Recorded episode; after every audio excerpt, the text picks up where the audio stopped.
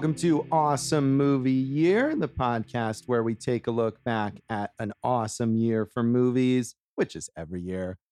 My name is Josh Bell, film critic and writer, and I'm here with my co host. I'm Jason Harris, filmmaker, comedian, and I'm in pain.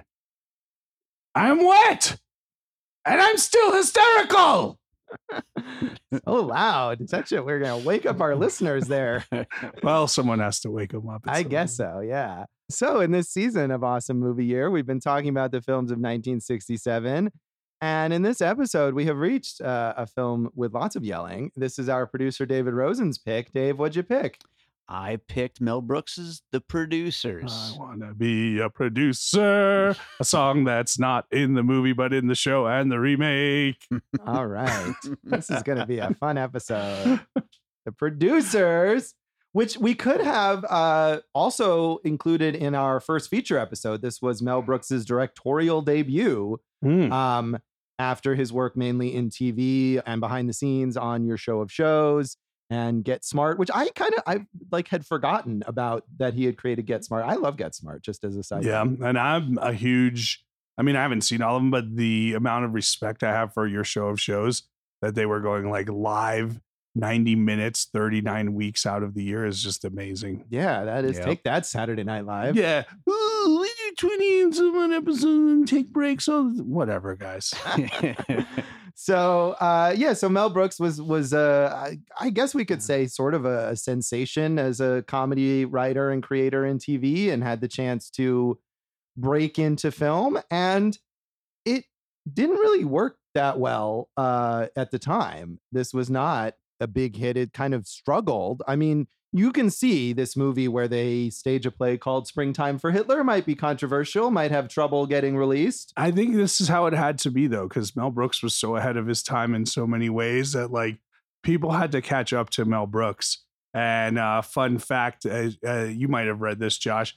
Um, originally, Leo Bloom was going to be Peter Sellers, uh, who said he would take the role, and then never, never spoke to Mel Brooks after that, like to confirm or be like, "Hey, when do we shoot?" And then this movie wasn't going to be released, and Peter Sellers took out a like full page ad in Variety after seeing it privately and was like, "Release the producers. This movie's great." So good for you, Peter Sellers. Yeah, I mean, I think that that's uh, there's a history of stuff like that. I think about Terry Gilliam's Brazil, which is a movie that didn't get released until think it was the Los Angeles Film Critics Society did that a very similar thing and took out a big ad because they had gotten to see it and said, you know, to the studio, release this film. If you've ever seen like interviews with Mel Brooks, he has all these fascinating stories like this about like every celebrity and people who you wouldn't think of, like his like how Hitchcock loves him, like we talked about in the high anxiety episode. Just like he is like royalty. Yeah, he is, but I think at this time maybe he wasn't quite there. No, I mean he was like you said, he was well known, a very uh famous comedy writer and performer with the, you know, 2000 year old man and stuff. But even to get this movie made, like you said, it was so controversial. He he really had to struggle just to get the financing. Yeah, and then when it did finally come out, uh, I mean, it, it premiered in November 1967, and that was when the studio was like, "Nope, we're not going to release this. Actually, never mind." And it took Peter Sellers and others kind of pressuring them, and it it was eventually released in a wider uh, fashion in March 1968. But it didn't make a lot of money. It, it eventually grossed 1.6 million dollars on its budget, uh, according to Wikipedia, of 941,000. So that's barely more. And it was not all that well received by critics, although it did win weirdly an Oscar for Best Original Screenplay. So it it had a, some level of clout and prestige eventually, but I think it was very mixed. And he also won the WGA award for Best Written American Screenplay. But like you said, Josh, not a hit, right? Mixed reviews. Has a movie ever done so mediocrely at at the time of its release that's gone on to become such a sensation decades later? I mean, yeah, I'm sure it has. I'm not I'm not going to rattle off a bunch of names right now, but Name that, one. that certainly happens. I mean, we do a whole series of episodes on cult classics and that's basically the definition Name one.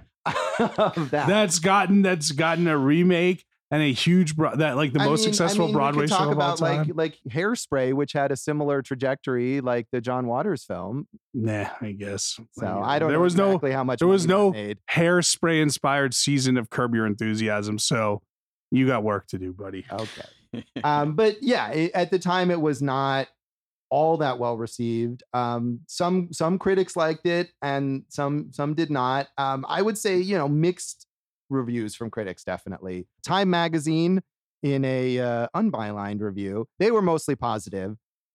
They said the producers has many things going for it. Notably, a wild ad lib energy that explodes in a series of sight gags and punchlines. Zero Mostel, a Broadway favorite but long a film disappointment, exuberantly caricatures Merrick not as David but as Goliath, and Gene Wilder beautifully underplays as his weak kneed henchman. Unfortunately, the film is burdened with the kind of plot that demands resolution, and here Mel Brooks, the writer, has failed Mel Brooks, the director. Springtime for Hitler is supposed to be like Valley of the Dolls, so excessively bad that it's hilarious. Instead, it is just excessive. The producers ends in a whimper of sentimentality out of keeping with the low jinks that went before. And, and a lot of things that I saw complained about the ending, which I, I felt like fits with the rest Yeah. of the movie. Works for me, man. You know what else do you want? Like there's no resolution. They end up in jail, dude. That's a resolution. So- Yeah, and I, I felt like having looked at some of these reviews before watching this, and I'd seen it before but didn't remember all the details. I expected a much more abrupt, unresolved ending, and I don't think that it has. That. I, I would agree with that. And the other thing is this whole idea of like sentimentality, but there are points throughout where you see um the characters kind of bond with each other and you know you see Leo Bloom start to take risks because of Max Bialystock, played by Zero Mustel. Yes. So uh, Renata Adler in the New York Times, this was one of the first reviews that came out, and and Mel Brooks, I, like when I was looking this up, he mentions this in every interview he's ever given about the producers. It seems like, and how this review came out a- at first and and really just killed them, even though it is a very mixed review, including positive stuff. So uh, Renata Adler said, "The producers is a violently mixed bag. Some of it is shoddy and gross and cruel." The rest is funny in an entirely unexpected way. It has the episodic review quality of so much contemporary comedy, not building laughter, but stringing it together skit after skit, some vile, some boffo. The producers is less delicate than Lenny Bruce, less funny than Dr. Strangelove, but much funnier than The Loved One or What's New Pussycat. On the whole, the producers leaves one alternately picking up one's coat to leave and sitting back to laugh. So, I mean, that's the definition of mixed right there. That I is a mixed review. It's interesting the movies she chooses to compare it to. But uh I mean, it's not an unfair review. Yeah. Um, and I haven't, I mean, I certainly know Lenny Bruce and I've seen Dr. Strangelove. I guess The Loved One and What's New Pussycat probably were popular Big comedies, at the time. I'm not yeah. familiar with those. I think What's New Pussycat might have Peter Sellers and Goldie Hawn in it.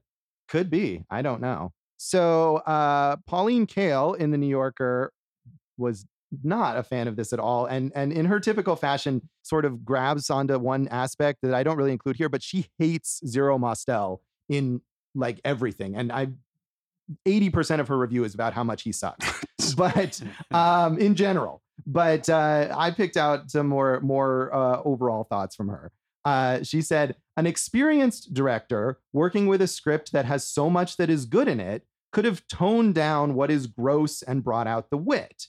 Brooks has almost no idea where to put the camera, and since the easiest way to get a powerful effect is with close-ups, he keeps almost everything, including Zero Mostel, on top of us." And since he doesn't know how or why or when to move the camera, he can't really utilize the screen as a frame for expressive compositions. He just tries to get some acting going on in it, and in this, he's limited by his script. Terrible as this picture is, I enjoyed parts of it because I love satire of the theater. And for satire of the theater as good as Brooks's gags at their best, one can endure even the rank incompetence and stupidity of most of the producers. Man. Yeesh. She doesn't Someone's uh, a little cloud of darkness over there, huh? Yeah, I mean, you know, she never holds back on what she thinks, and, and I don't disagree. especially well, two things. I do think Zero Mostel is awful. I think you keep stand him. pronouncing his name wrong. Oh, is it Mostel? I'm Yeah. sorry. Yeah. I, either way, he sucks. Um, and I just kept thinking that I probably would have enjoyed this movie more if Mel Brooks had cast himself in that role. I mean, you saw you saw Nathan Lane in it in the remake. Ugh, which is way worse. So, So, uh, you know, and I love, I think Nathan Lane's a great performer, but uh, Zero Mostel is like literally an American theater Hall of Famer, dude. I maybe so, but I just found him so annoyingly. I mean, and it's really not just him. Like 90% of this movie is yelling.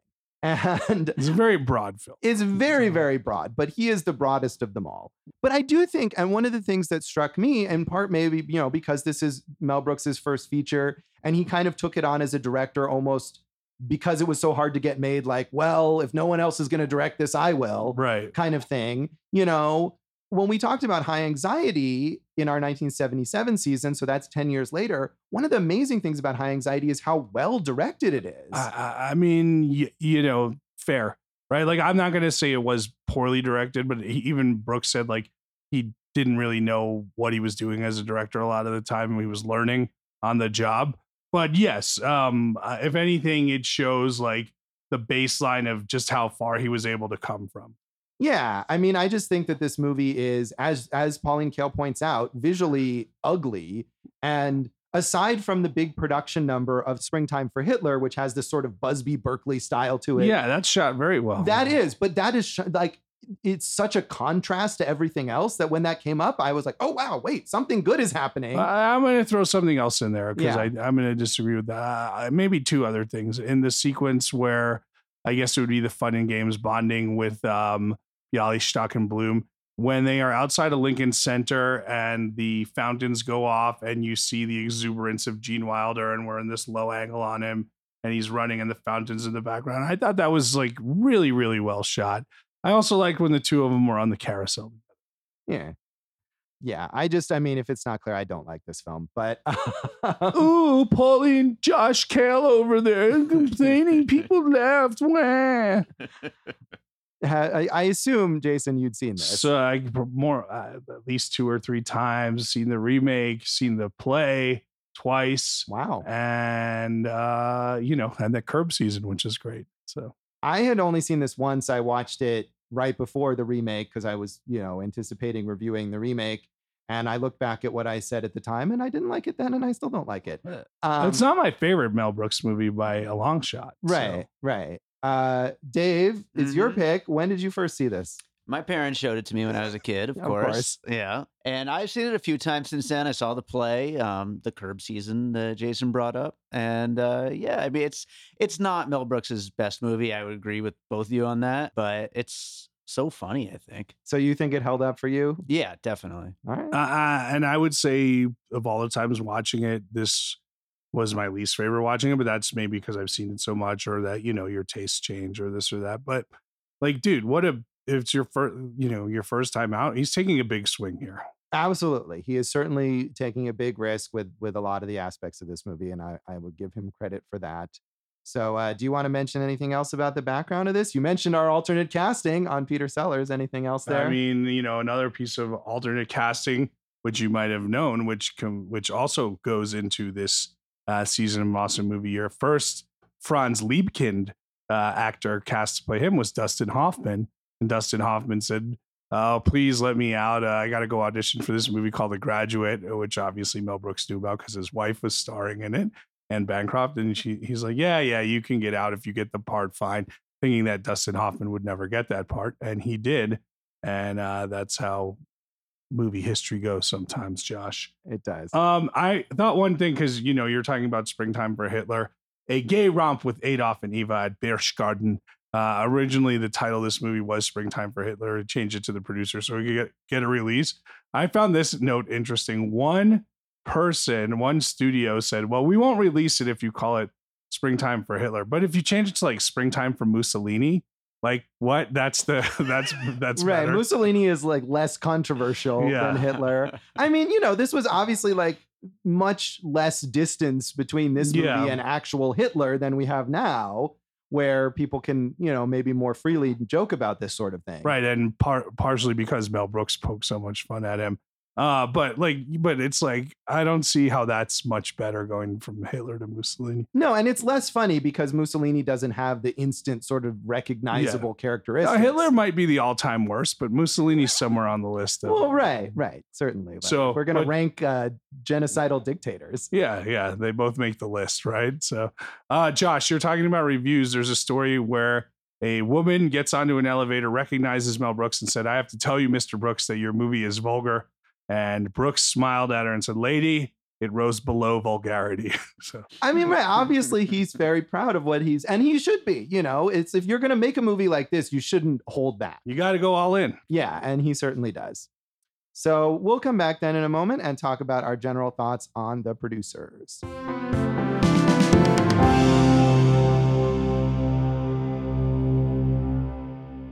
Welcome back to Awesome Movie Year.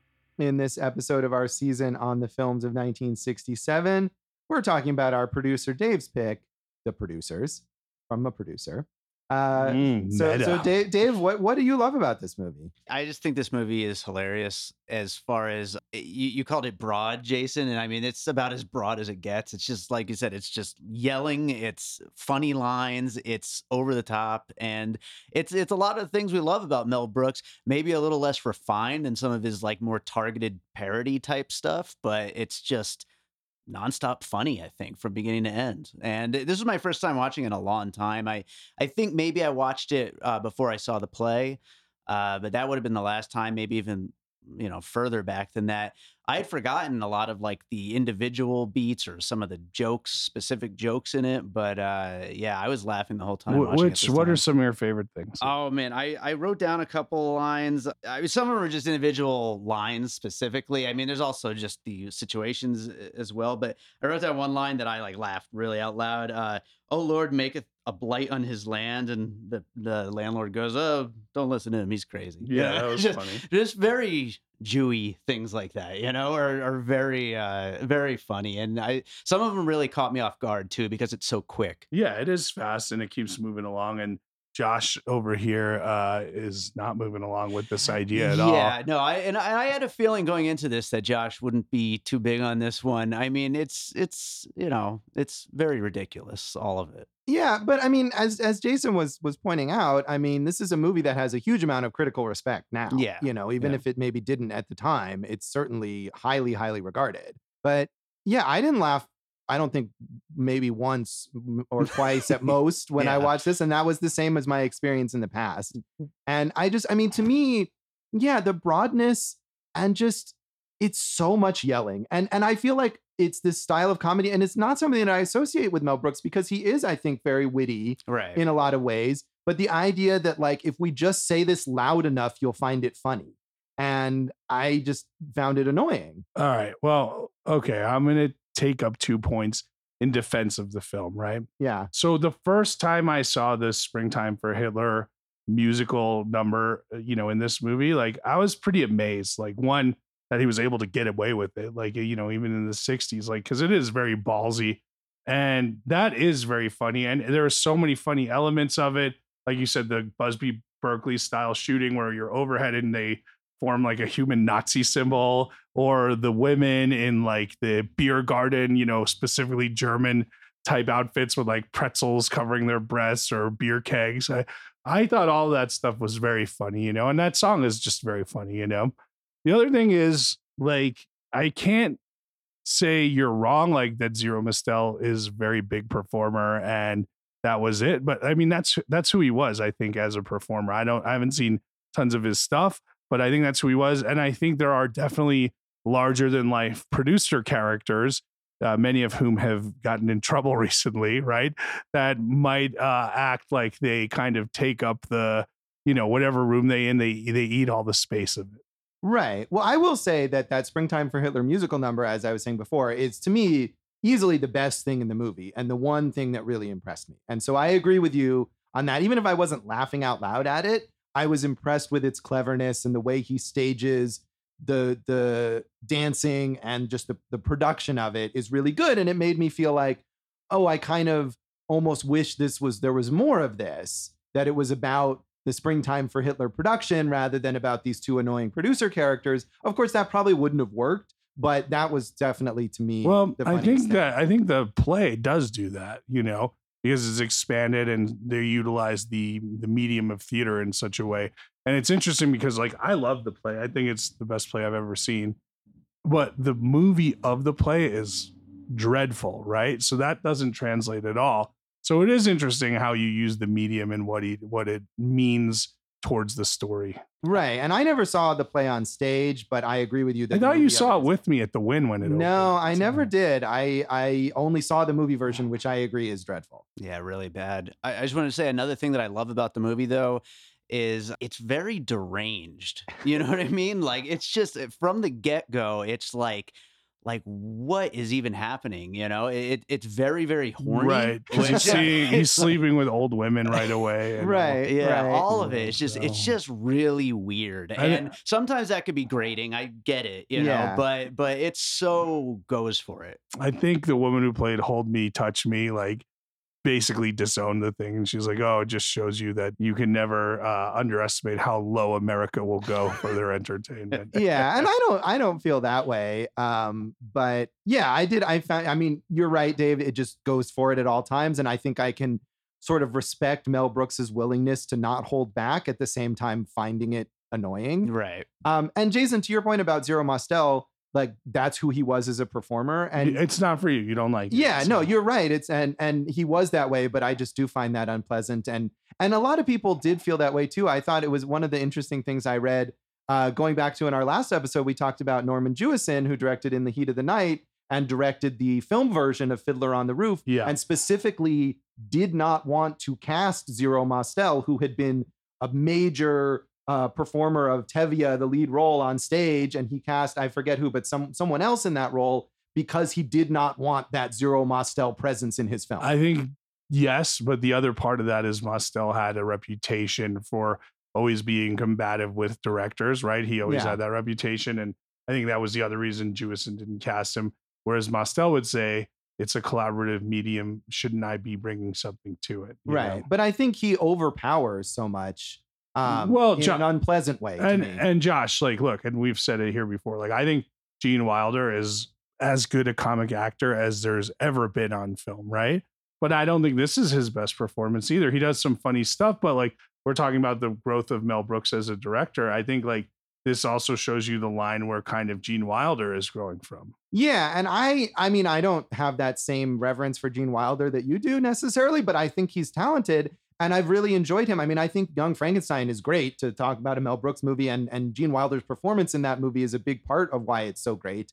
But to me, in this movie, he's either overshadowed by Zero Mostel's bigness or he's trying too hard to match it and he yells just as much and it's just like this escalation of yelling. Yeah, I mean, you know, obviously I referenced the one of his big yelling scenes, very famous, but I do think you're right that like when he's trying to match it, it's not as good as when he plays opposite of it. Yeah. So I don't know. I think to me, watching this movie, if you're not into those characters and into their performances, then that's almost all of the movie. I mean, yeah, you have these other side characters who can be funny. I mm, mean, you now, mentioned did you like any of them? they're okay. I mean, you know, Franz Liebkind is kind of funny. I mean, I don't know if Dustin Hoffman would have been right in that part, but but Kenneth Mars Yeah. does it well as the ridiculous Nazi character. And I, I kind of liked uh, LSD, the uh, stereotype of Yeah. the the hippie who ends up being the lead role in their play. I mean, it's a lot of really broad, basic stereotypes about hippies, but some of it was kind of amusing. Right. And again, it might have been more, um, you know, kind of incisive, let's say, at the time than it is now, right? Because you're seeing like generations of parodies of it. And that's played by Dick Shawn, who was Yeah. a famous stand up comedian. Josh, of course, you uh, sadly left out the man who played Roger De Bris, the director. Do you know who that is? Uh, I didn't. I wrote it down, but uh, I can just tell you please do. Christopher Hewitt, who we all love and remember as Mr. Belvedere. Yes. And oh, who, okay. Now, see, I was looking up something recently. I mean, it's probably not from Mm. this, but some other actor that we've talked about recently who was in one of the Mr. Belvedere movies from the 40s. Oh, Um, yeah. But yeah, I mean, I think that's another aspect of this movie that really doesn't age well is the the sort of uh, mockery of the gay characters. I mean, it's interesting because like all of that is in there in the in the stage version, but it's done with like I would say like kind of like that birdcage style of like we're all in on the joke together as opposed to poking fun of it. So it's like if I'm just watching this, maybe I agree with you, but like seeing how it kind of evolved, like it worked, you know? Talking about not aging well, what about Ulla? Yeah, and that that's something that's like she is well, uh, Played by Lee Meredith. yes. Um there are essentially no real female characters in this film. Yeah. And yeah, she literally just exists not only in the context of the story, but in the movie as a way to show off her sexy figure. And Right. that, yeah, that doesn't, is, you know, I think there's a lot worse sexism in a lot of movies from this era, but it doesn't come off well. Like we're talking about how it pokes fun of Hitler, which clearly it does. Yes. It also does a good job of lampooning theater and the theater community. And like, you know, when they talk about Roger De Bris of being a bad director, he's the only director whose plays close on the first day of rehearsal. Like Right. there's some good, clever stuff like that in there. Yeah, yeah. I mean, and clearly Mel Brooks is familiar with that world and, you know, can can poke fun at it affectionately, but it just it wasn't strong enough for me. And and again, I feel like it's just so broad and basic that nothing about this movie really aside maybe from the the musical number and the this the way that he approaches Hitler, nothing about this movie feels like sophisticated. What about speaking about the musical itself? Um, what about the songs within it?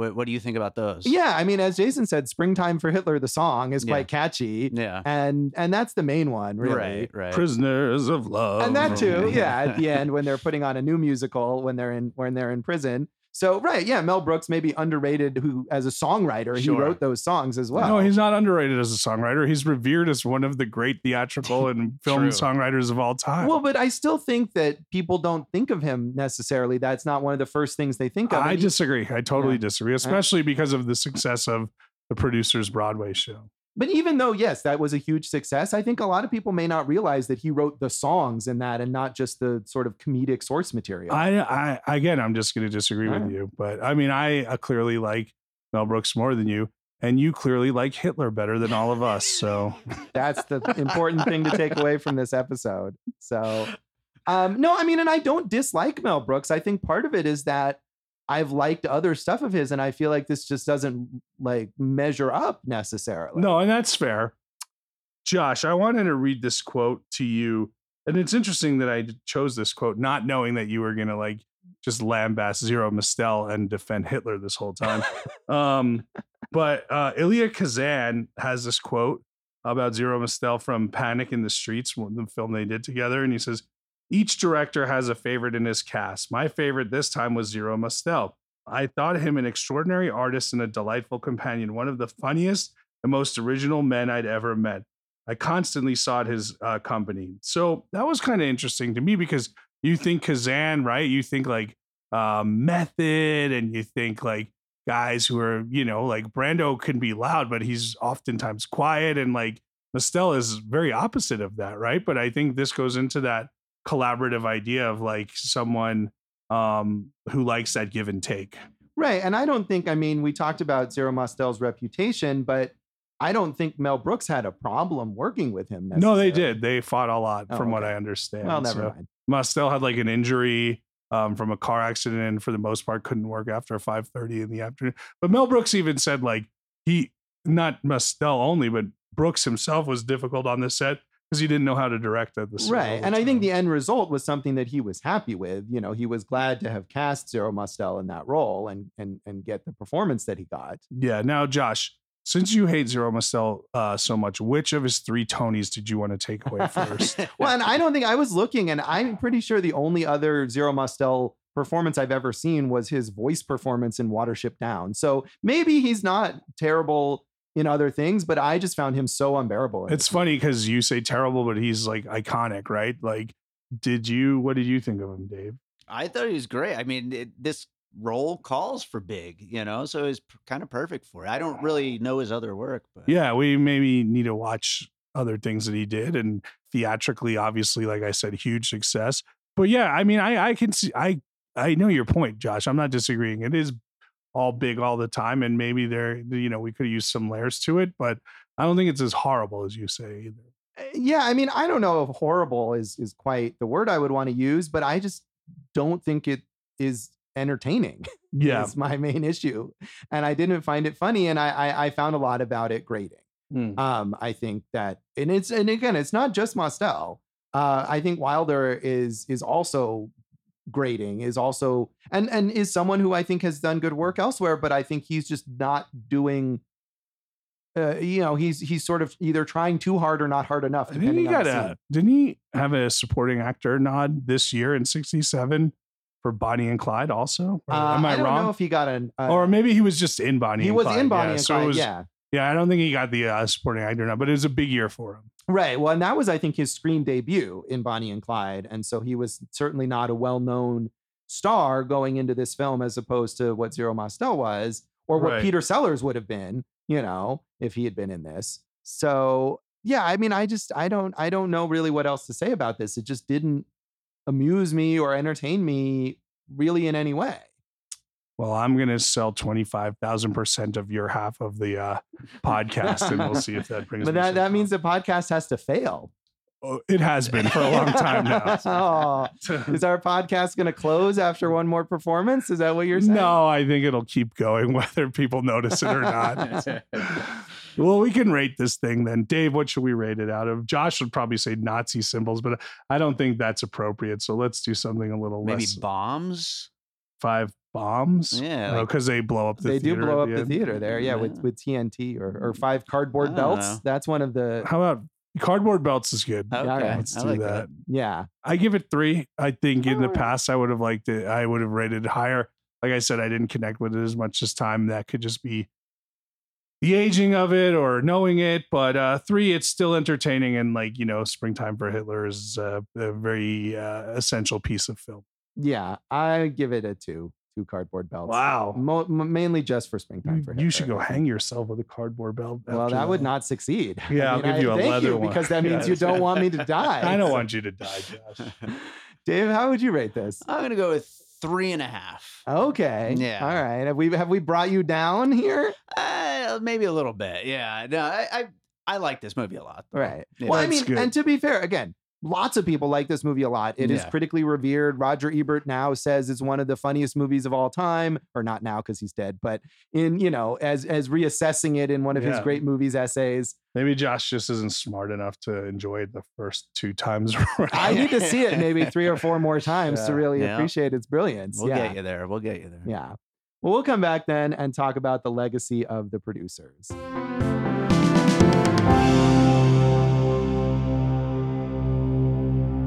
Welcome back to Awesome Movie Year. In this episode of our season on the films of 1967, we've been talking about our producer Dave's pick, The Producers, and the legacy. I feel like I should I should let you you two talk about this first because uh, the legacy of this movie is its extraordinary sort of resurgence as a stage production and then film version of that stage production. yeah. And I never saw the stage production live, even though it did play here in Las Vegas for a while. But both of you did. I saw it on Broadway too, but I didn't see it with the original. My brother saw it with Nathan Lane and Matthew Broderick, who were the stars in the film. I saw it with Steven Weber and Roger Bart. Roger Bart, who was in the original cast, I think, as Roger De Bris.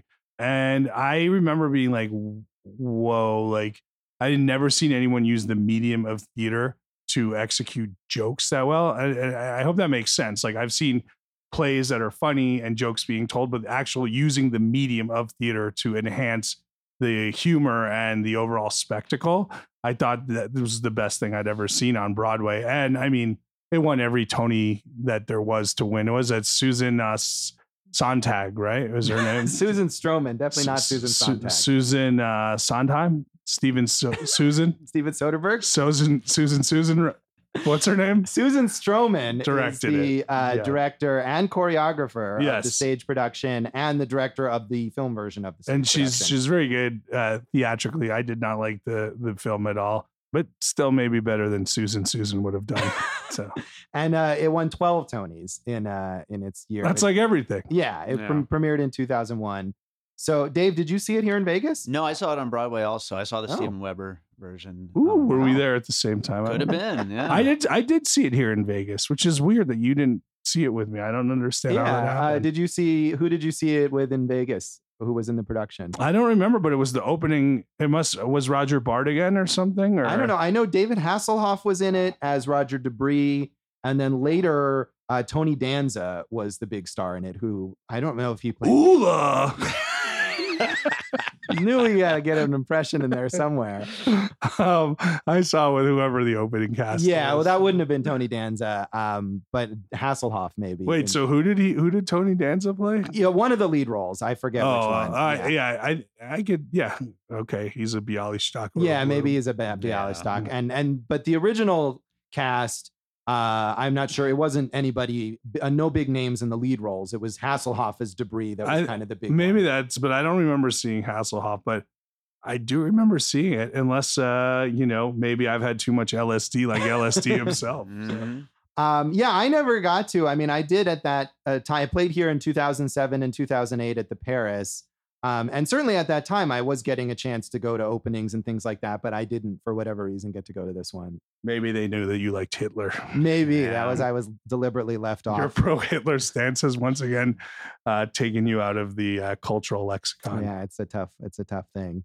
Um, but I did see the movie version from 2000. Right. We all we all hate that. It's so bad. It's so bad. We agree. We all agree. We all agree. However, the Curb Your Enthusiasm season is genius. so good. I I haven't seen that, but I uh, don't like Curb Your Enthusiasm. yeah, well, why would you like something that everyone reveres as genius and fun? Yeah, I could see not liking the producers, but not liking Curb. That's that's tough, Josh. Oh, what do they have in common? Jews behind them? yeah, that's a no. That's a good point. Um, so, so is the the the plot of that season is that Larry David is going to star in a production of The Producers? Is that it? Yeah. And I mean, I don't want to ruin it because it's such a genius ending, but uh well, it's a great season. And I could see. Did Larry David ever actually star in a production? of I don't know if he 'Cause I could see that. But it's very funny of all you know, all the people who first it's Ben Stiller or David Schwimmer, and he, he finds ways of like alienating all of them because he's Larry David and everything. Right, right. Yeah, of course, Nathan Lane and Matthew Broderick, the, the main stars of the original stage version and then of the film version of that, along with Uma Thurman as Ulla Mhm. and Will Ferrell. I. Uma. Thank you. yeah, as Franz Lieb, as Franz Lieb. Franz Liebkind. Yeah, I think I might have uh, listed this as the worst movie of 2005. I, I mean, yeah, we, we That's w- let's go on to something more productive, Josh. All right. Um, we might have asked this before. Do you have a favorite uh, Mel Brooks movie? Um, well, I would say I think we probably did talk about this when we talked about high anxiety, and um, I would probably say Young Frankenstein, which I had seen the most recently and was kind of wary of whether I would still like it. And I think that movie is is brilliant and is so clever, and and like Hang- high anxiety is so well directed and is such an effective recreation of a very specific style that Yeah. Mel Brooks does Uh, really uh, well. And I, I would agree with you, but I think Blazing Saddles, which might be the other pick that one would say here, is also a very effective uh, uh, satire spoof uh, and sh- and um, shooting style of the western. Yeah, I haven't seen that in a while, but I actually I saw Blazing Saddles at like a, a revival showing in a theater, and I remember really not liking it. But that was a long time Really? ago. Yeah. You didn't sing Blazing, uh, Blazing Saddles. No, I don't sing. For the listener at home, I just want you to know that Jason maintained eye contact the whole time. It it was, was an intense moment. Dave, what's your favorite uh, what Mel Brooks? I haven't rewatched them in way too long to like to really say for sure. But growing up, Spaceballs was my favorite movie, probably. So Yeah. I kind of have to go with. And. I watched Spaceballs not too long ago, and I'm I know people love it, especially from our generation. yeah, Not not my favorite. So. yeah. I Yeah. got to rewatch them all one of these days. Now, do you have a favorite Gene Wilder movie, Josh? Is it Willy Wonka? I mean, maybe, but that's another thing that I haven't seen in a long time. And I feel like though with that movie, that even if the movie as a whole wouldn't hold up, his performance as Willy Wonka Amazing. And and one of the things about him that I think Willy Wonka and Young Frankenstein have in common is that you know he's funny, but he's creepy. And part of the appeal of both of those characters and those performances is that he is really he, creepy. he never plays the joke, right? I mean, which you could say in this movie he does play the joke, which might take away from it, but he always plays the scene and not the joke. Willy Wonka does hold up. I've watched it not too long ago. It's very good, and uh, any candy maker who wants to uh, make a child fat and eat him is okay in my my book. But um, no, I I do think like you know, and we've talked about like him and Richard Pryor teaming up, like just as good as there is as a comic actor. Never won a big award other than uh, that I found other than outstanding uh, guest performer, uh, comedic role, Emmy award winner for Will and Grace. Yeah, such a random thing to have gotten that award for. Yeah. So, have either of you seen the next movie that Mel Brooks made after this, which is the Twelve? I Chairs? have seen the Twelve Yeah, Chairs. Is that any good? Um, it's not my favorite. It's broad again, and it feels like a lot of Woody, er, like early Woody Allen style technique going in there. I don't think he found his footing. Was that the last one he did until Blazing Saddles, or did he do? Yeah, in I think- no, because he was sporadically working. That Twelve Chairs is 1970. Yeah, And then I believe Blazing Saddles So- and Young Frankenstein are in the same year. In No way. 74. I Really? think they may be. Yeah. Dave, look that up. That's crazy, girl. That's crazy.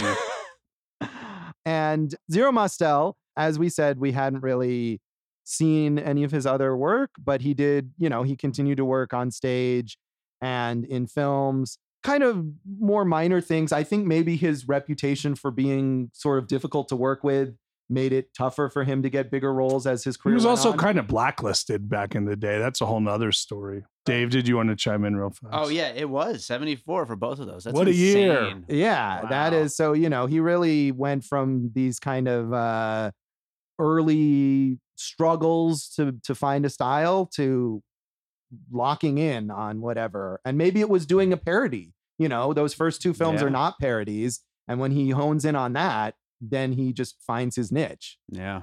But did uh Jason, did you ever or Dave, did you guys watch The Electric Company uh growing up? No, because you're going to mention how they were both Mostel and Wilder reteamed to do the cartoons together, right? Yeah, Zero Mostel, I think, was in every episode of The Electric Company with uh, narration and stuff. But I didn't watch that as a kid either. They also were in I the did. film, I think, also from '74, Rhinoceros, based on the Ionesco play, which of course you love. I did read that play in high school. I think I liked it. I never saw the film. I think there's multiple film versions of that, but I've never seen it. How's your podcast about that going? The- My my rhinoceros podcast. Yeah, uh, yeah. yeah, it's on episode 25. uh, anything else on the legacy here you want to talk about, Jason? Um, yeah, Josh, uh, the, I found some fun facts for you. Ooh, fun facts. I know you like fun facts. I You know, even though you hate fun, you love fun facts. I hate fun but love facts. yes. it's a it's a real dichotomy you have going on.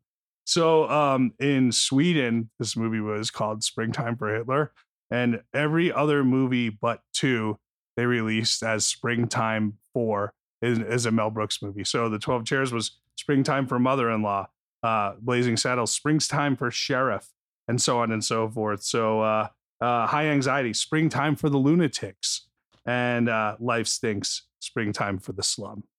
That is weird. That's a fun That fact, doesn't Josh. really make Really sense. Yeah, weird. was Spaceballs like springtime for outer space or something? I Springtime for space, I think. Oh yeah. wow, weird. So, Okay, I thought you'd want that fun fact. I love it. Josh. Love you it. Love, you love the fun. You love the facts. Uh, Dick Shawn, very successful stand-up comedian, the second greatest entertainer in the whole wide world. He used to do this thing where the audience would come in and they'd see like a whole brick uh, enclosure on stage, and he would bust out of it like after they were all sitting down. And so he was doing all this kind of wild, like playing with the form stuff. And then he had a heart attack on stage, and the audience was like, "Oh, that's part of his act," but it wasn't. And then he died.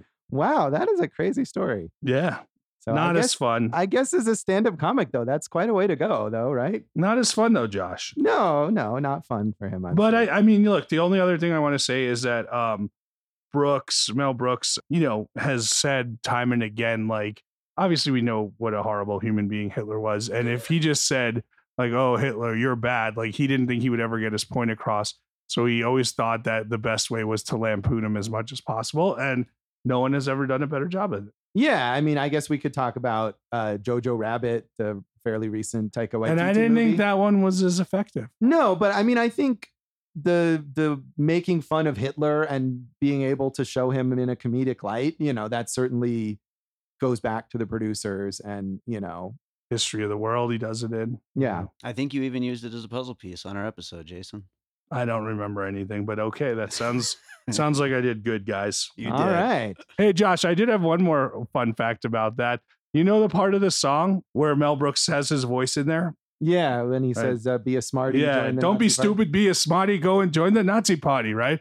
Uh, that's voiced over. And in every performance of Broadway, they use the original sound from Mel Brooks and in the remake of the movie. So that's kind of a nice nod. Yeah, that is.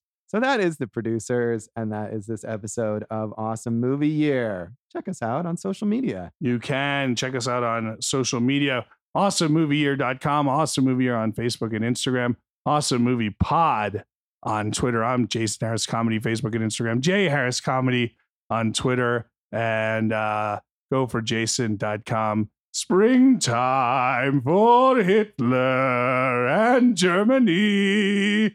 Just figured I'd sing because the website's not good.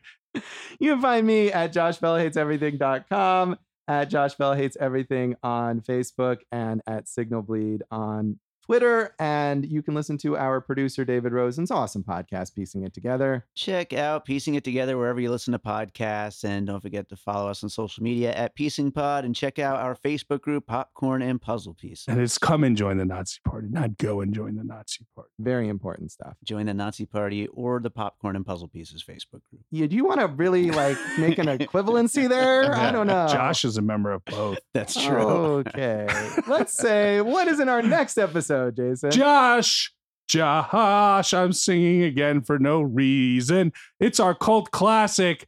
We're going to another major filmmaker, although a B movie filmmaker. It's Roger Corman, 1967, The Trip Man.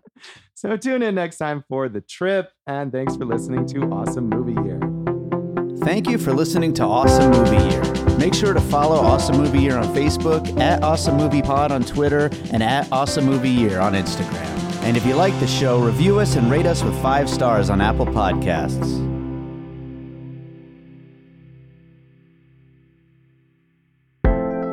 An All Points West production, produced by David Rosen in Las Vegas.